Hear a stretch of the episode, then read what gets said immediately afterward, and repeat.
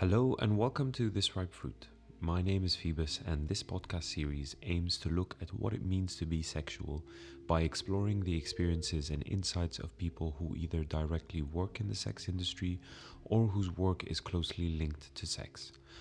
I'm a psychotherapist and currently carrying out a doctorate on the meaning of sexuality. And my aim in this series is to create an open and non judgmental space where we can all listen and learn from people who deal with sex and the sexual professionally. My guest today is Kayden Gray, who is an adult entertainer and sexual and mental health advocate.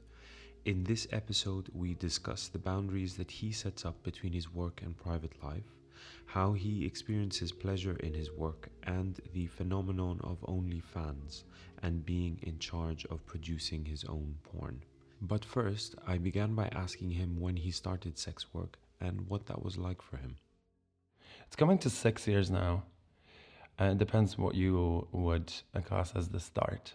Because I started escorting before I started doing porn. Only for one person, but still, that was my first experience.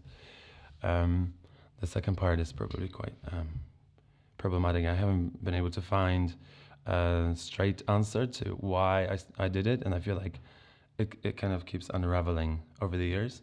But there's a few reasons. So I started um, six years ago. Um, someone scouted me on the Grindr, said, "Do you want to make some money?" I was broke. Uh, I was working um, in a sales store doing sales, and um, I did it. I hated it. Um, so then we worked out a deal uh, where I would meet that person and someone else, and he watched, and we had sex basically. And I think think that was basically the start of of uh, me being an adult entertainer. Although I knew nothing about it back then, I didn't know. Um, it was just you know something that someone wanted me to do, and I did it uh, without any kind of preparation or any knowledge about whether it was legal or not. Then I started looking into it. Um, and then I started doing porn in March 2013. So that's when I kind of started formally, officially. And funny enough, I didn't actually escort for a while. And then I was like, no. There was this shame around escorting that I had, uh, which I think is not very surprising uh, which made me distinguish between a porn actor, and I think a lot of porn actors still do that, um, being a glorified sex worker and a decent one, and a prostitute being a trashy one. And I did did that. I made that distinction uh, for quite a while. What do you think led you to make that distinction? You know, in in most of the um, the world, it's legal to make porn. It's not legal to to sell sex to be for hire. Um, and I come from a country where that's the case as well. Here in the UK, it's partially decriminalized, but still, um, there isn't really a place in the world where, uh, except maybe New Zealand, I think, where it's actually decriminalized completely. So there are many, many messages throughout your life that tell you that prostitution is something to be ashamed of. Like, for example, calling someone a whore or a slut and a whore or a slut as somehow a shameful insult when you say something. I think inherently, isn't it? Um, I suppose we're reclaiming it now. I sometimes call myself a whore or a hooker or um, not a slut, um, a slut as well, just not in the context of sex work. Uh-huh. But um, yeah, I tried to reclaim these words, but there was a need for that. That's um, why I'm doing that, yeah. because there was a um, there's a lot of stigma attached to sex to start with let alone sex work yeah. of any kind, including porn. But I guess with porn, there's the, the element of um, the element of stardom uh, and the element of um, exposure. So I guess you can claim a little more pride easier than when you, a quote unquote, just an escort. And and what's it like doing porn or or hmm. escorting? Mm. Um, no, it, you know, it has actually been one of the mo- best decisions I've made. Uh, there's, there has been, there have been um, some um, disadvantages, particularly social, uh, that come from it. But it has really liberated me. Liberated you? Liberated me sexually, um, and I think the quest for that kind of is one of the reasons why I started doing it. The quest for um, being okay with my sexuality, um, not just sexual orientation, but sexuality altogether. Um, and I think an explicit action like that uh, was just a statement that I made. So, so, when you say being okay with your sexuality or being sexual, what, what, can you say a bit more about that? I grew up in Poland, and um, I I can't say, um, unfortunately, that I had very um, many positive role models, especially when it comes to things like body or confidence or sexuality. So I actually grew up really fearful and shame, ashamed of sex. And also, very early in my life, I started having um, sexual experiences I didn't understand. No one talked to me about sex. So then, and then on top of that came really hard the fact that I was gay and I got really severely bullied for it. So um, having those experiences behind me, I then, uh, when I grew up, moved to England. Uh, I looked around and I was like, "Oh my goodness, what the hell? What, what, like, how could it be that it is okay for me to be gay? It's okay for me to be sexual, to have multiple sexual partners, to do whatever I want with my body. But no one ever told me that. I suppose the very notion of me deciding to be so openly sexually explicit was me saying, This is me, and I'm a sexual being, and I'm gay, and I'm not ashamed of it. So I think that the very fact that I did it after six months of soul searching and wondering what my mom is going to think when she finds out, uh, I think the fact that I, I, I realized that people who know me already may know about it, may see it, bothered me at the beginning, really bothered me. And then um, I had to get used to that being my life. And so it just never could be a secret. My sexuality, my body, or my sexual orientation could never be a secret anymore. And I think that was a very liberating part because there, there are times when my best friend, who um, she early on, she saw every single trailer. I, I think at, until I've done like 50 scenes and stopped showing them to my friends. They've all seen them because I wanted to for them to know. I wanted to share. I wanted them to know how it felt. Now I kind of feel it's a little cringy. So, so what is that like? That your best friends or people that know you very well also can see something very private about you, your mm-hmm. sex life. Well, um, it's actually with those people it's not uh, it's not so easy funny enough because they know me well privately so well like some of, some of my friends know pretty much everything about me and then there's obviously the rest of the world who doesn't who don't know me and it was it's a lot easier to expose yourself to strangers which i think it explains a lot about our uh, culture when it comes to sex and the Grindr culture and so on the anonymity about it. Um, and when it comes to your friends, it's just, you know, they know everything about you. It's kind of like, it can be quite awkward, but then it also depends on, on you and on them. It depends on whether you want, maybe even if you're not aware of it, whether you want to push those boundaries and you want to become more comfortable. Um, but even before that, you know, um, my friends saw me naked, some of them, and uh, it's fully platonic. And yeah, sometimes it's a little bit. I get a little bit shy and cover myself, like in front of my housemates, even though all three of us are gay. We know about each other's sex lives, and they know what I do for work and so on. Um, I still cover my uh, bits. Mm. But but with this kind of example of you being in your flat and you your flatmates being around, you would right. if you're naked, you would cover your bits as My you put bits, it. Right. Um, given, but given that, I mean, you expose your bits on screen to thousands, if not hundreds of thousands of people. It's hilarious. What, what what do you think that's about? That kind of. I really do think it's about. Uh, it's an acquired shame that came from different things um, that our civilization has been through. And I think somewhere along the way, we decided that sex is private, which I think you cannot say that it is. It is. It can be private, but it doesn't have to be. Right? Sexuality doesn't have to be private. But by default, kind of, th- that notion is there, and I think we've decided that it's not only definitely private, but it also is unacceptable to share it. I think in many, many, many cultures, especially when it comes to women, but when it comes to anyone really, and especially when you differ from, uh, in any way sexually from the majority, um, then you, it, very early on it, in your life, the, the kind of thought is planted in your head that you need to shy away from being sexual.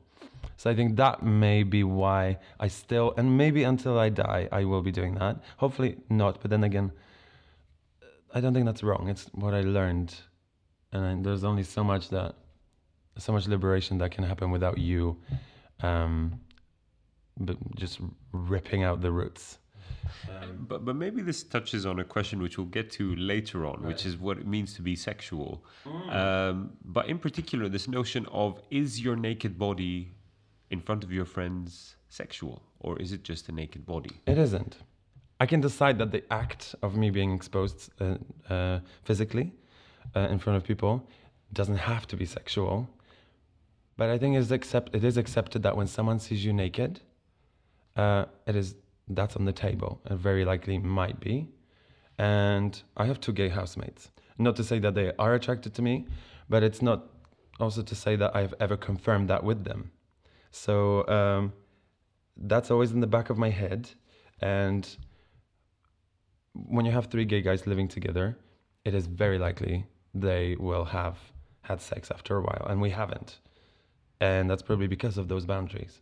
But then they're not the only people that I would I would kind of cover myself from.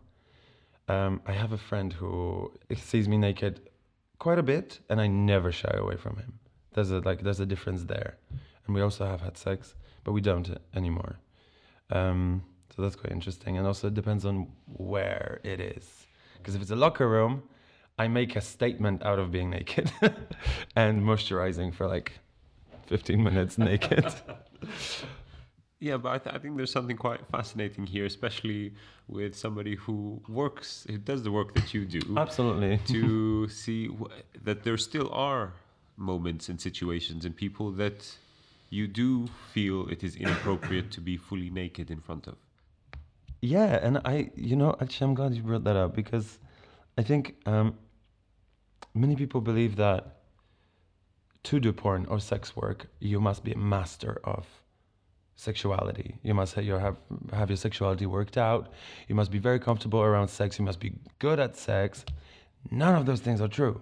Like from my experience, people do sex work for many different reasons.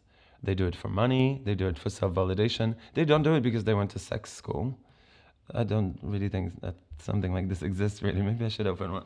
Um, but and also, it doesn't. They're they're not necessarily good at sex. Like um, sex workers um, in any form, any form of sex workers, the same.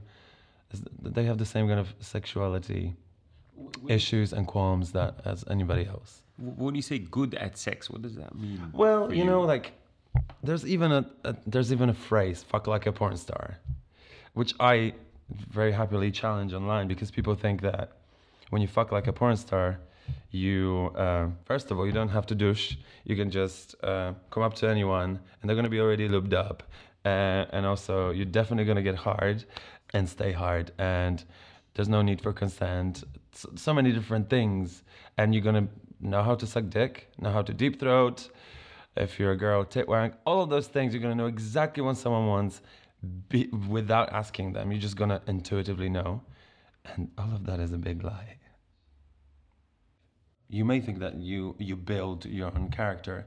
You don't. You you take an active part in it, active or passive sometimes actually, but it's a it's a huge industry and it's a, it's a very competitive industry.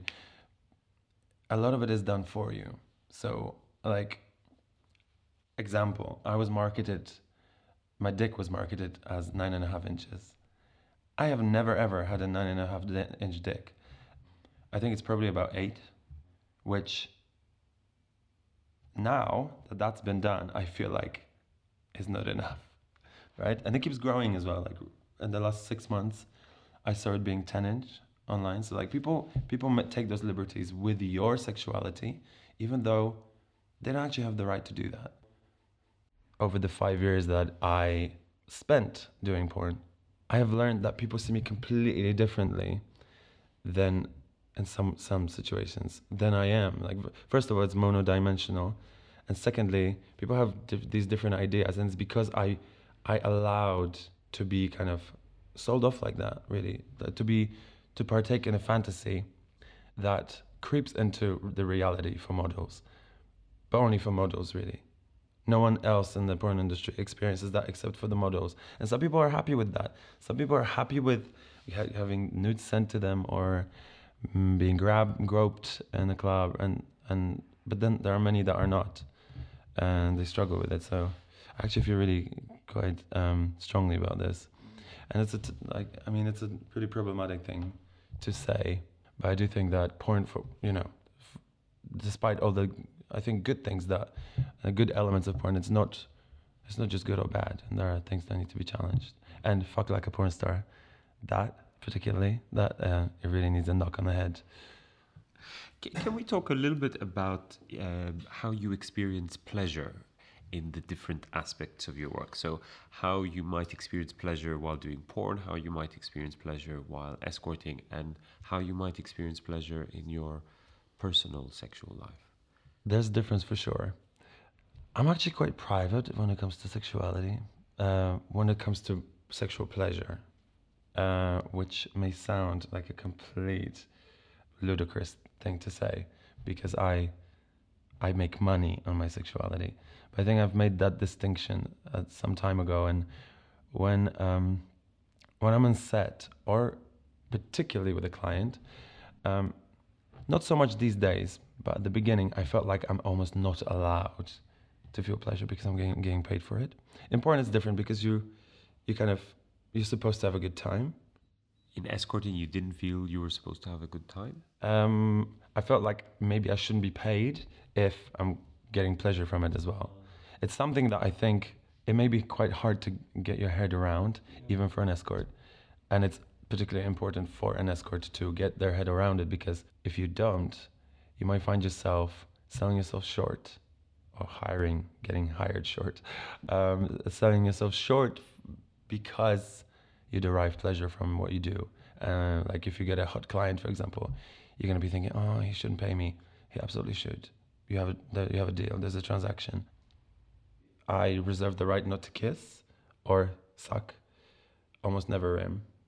I feel like that's a lot more intimate, personal. To be fair, I could fuck just about anyone, but when it comes to kissing, uh, hygiene, and just general kind of um, aesthetics, uh, that's important. It, like if I'm if I'm to be there and do my job, I need to feel somewhat comfortable.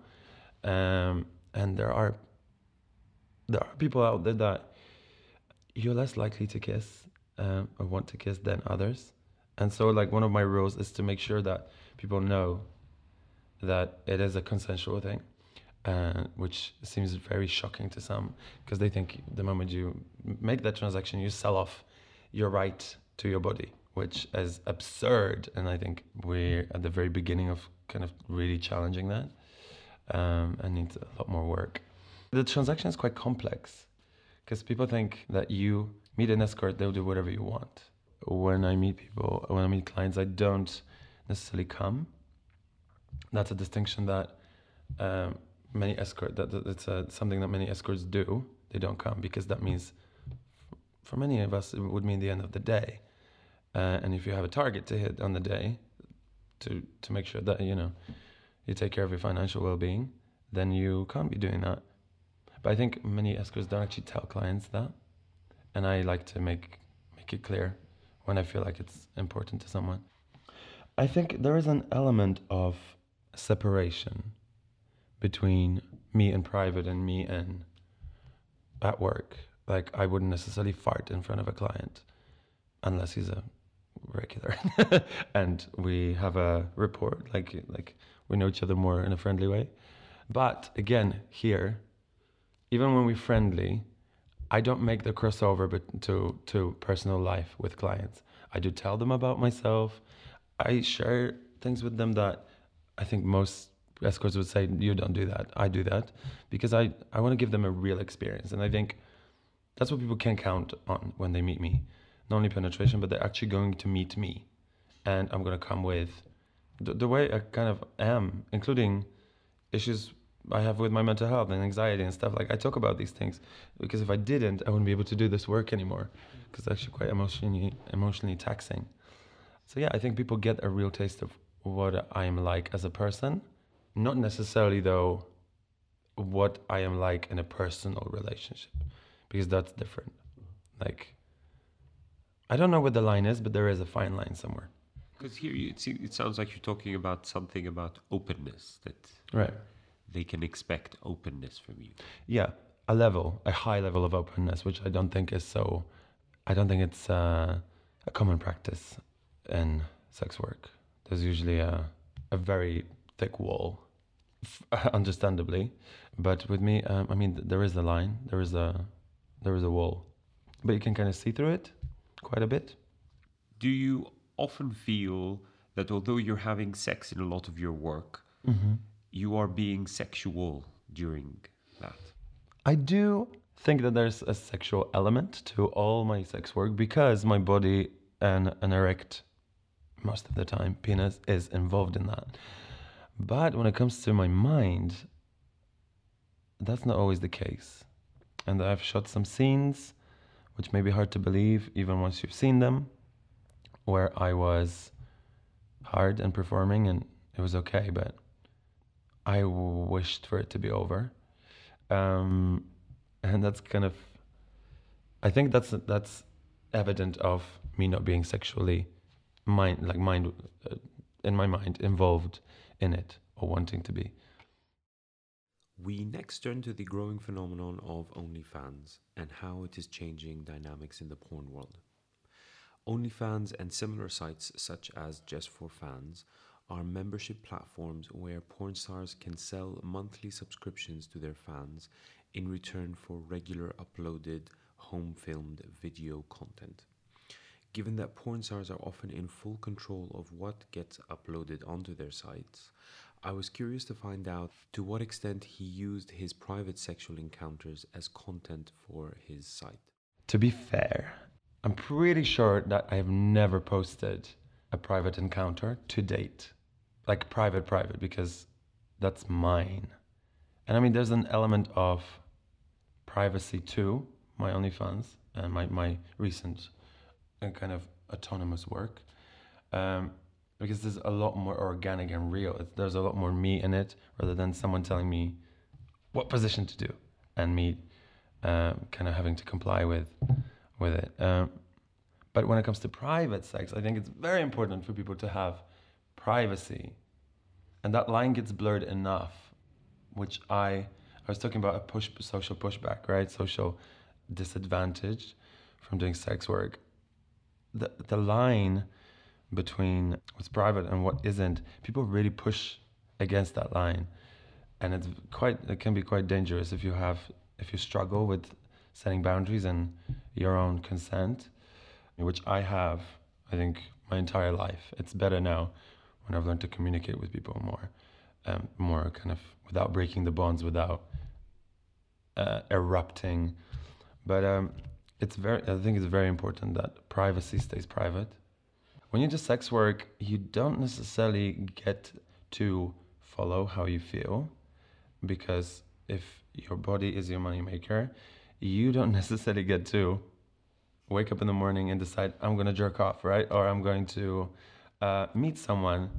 You are re- it's re- if you're serious about making money in sex work, you it is it defines your sex life, whether you like it or not. Which is why often when people say I want to do porn, I'm like, why? Or like, like seriously, why? Like, tell me why do you think it's for you? And I give them, I lay it, lay it out for them, because it does. It, there's a risk of it ruining sex for you, because spontaneity a lot of the time goes out the window. Like I want to hook up, but I can't because I have a client at 9 p.m. And that's that's serious because if I don't do that, I'm not gonna make that money. So I don't think it's the necessarily my mood and that defines what I do.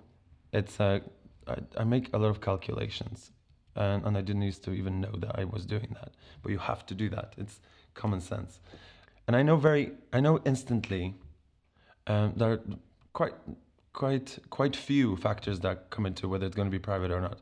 If it's someone I like a lot and I would consider, I'm going to dare say, building anything with, I'm not going to make it public because I think it would it could potentially derange your relationship and ruin your chances very early on.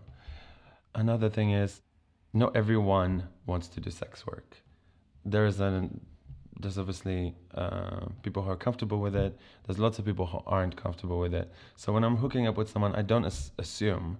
I don't think I've ever asked someone to their face, "Can we film something?" Never. That's been done to me, even when we are hooked up privately, because people assumed I was okay with it because I do porn. But I've never actually done it. I always make sure that that's clear before we meet. And I have asked a couple of people uh, recently who I would privately meet and I have private, privately met whether or not they would like to do something for OnlyFans. I would pay them, uh, and it was not met with uh, it was not welcome uh, or even okay. I felt it was quite a bitter experience, and I know a lot of uh, a lot of people do that, but I guess I'm just not. I haven't cracked the code to that, yeah. and I think at the core of that is the fact that I subconsciously select who and what is my work and what is my private life. Both porn and escorting uh, have taught me that we're a bunch of vulnerable beings trying to uh, to win at life. I may have done porn for the last five years, but I've also had a life outside of it, and it's it's been rich in different experiences. But porn and escorting, sex work, it's given me uh, it like it takes you really close to people. Sometimes you don't even want to do it, but you bam, you put so close to another human being, and you get a glimpse of their intimate life. Like you almost see, you can see their soul if such a thing exists. In a way, you become a receptacle for their pain. So I think. And know this may sound a little bit dark, but uh, it has actually. I've experienced a lot of pain through sex work and that's both in porn and in escorting. Like with escorting, it's more one to one, but in porn, you enter this whole I don't know if community, but definitely a structure, a system, uh, and it's full of it's like a mini society, full of hierarchy and um, competition, and it can be quite traumatic. Uh, I guess like entering anything that's competitive and it can be quite overwhelming to be part of that, and it's very very easy to make errors of judgment, like thinking, oh, this guy is stuck up, this guy is arrogant, this person is uh, he thinks he's better than me. I think nine times out of ten, the person isn't actually arrogant; they're insecure, and they don't think they're better of you. They have an uh, inferiority complex, and lots of issues that they deal with through miscommunicating who they really are to other people. Um, and I think all of through all of that speaks a lot of vulnerability. Um, sex work has taught me to that you really don't know what people are going through until you do. And the I know this is this may seem utopian and uh, cliche, but being kind to people first and foremost, regardless of what situation you're in, and trying to diffuse arguments rather than escalate them I think that's crucial to communicate to connection with other people. And it's funny to say that sex work caused me to do that, but I don't think I've ever been I've never been forced with other people to intimately interact with other people as I have been with and through sex work. Normally I pick and I play it by ear, and if someone makes me uncomfortable, obviously that's potential for um, saying goodbye in different, many different aspects of my life. But here, it doesn't matter whether you get on with this person. It's a transaction, like I said. So you get thrown in with people and you got to work it out. You got to work through it. And that can make you really uncomfortable, really challenge what you know, what you think you know about people. I feel like we're continuously being told what sex is, um, and that like our parents will do that, um, the media will do that, the law will do that. Um, porn will do that. We are surrounded by messages telling us what kind of sex is acceptable, how we should be enjoying sex, what kind of um, what looks good, what what the body should look like, and whether the pubes should be trimmed or not, and you know, so many different messages. Forget what other people tell you that sex should be. I think bringing it back to what you are, like at the core of your exi- of your being, what you find attractive, could potentially be an answer to a happy sexual life. I next asked Kayden to tell me a little bit about his work with Impulse, which is an international group of volunteers dedicated to promoting healthier sexual lifestyles among gay men, and what this work means to him. Impulse has been a very building part of my life. Um, it's a lot of work, because I mean, the, the work is cut out for you if you do sexual mental health activism for a minority. Um, but it's, it's helped me heal um, and come to terms with HIV, for example, me being HIV positive, uh, which I was really not okay with and or open about. And after I joined Impulse, I actually came out within probably about six months publicly. Even though they are quite, um, they do the serious work. They fund Impulse, which was born about nine, ten years ago, and we uh, we do uh, things a little bit more, uh, a little differently because we do them through entertainment, um, and we're all about um, meeting people halfway, uh, or even not even that, going where people are, mm-hmm. and trying to provide support as to them uh, just as they are. Instead of telling you need to wear a condom, we tell them here are the options and here's some information, and here's a really sick drag queen from RuPaul's Drag Race.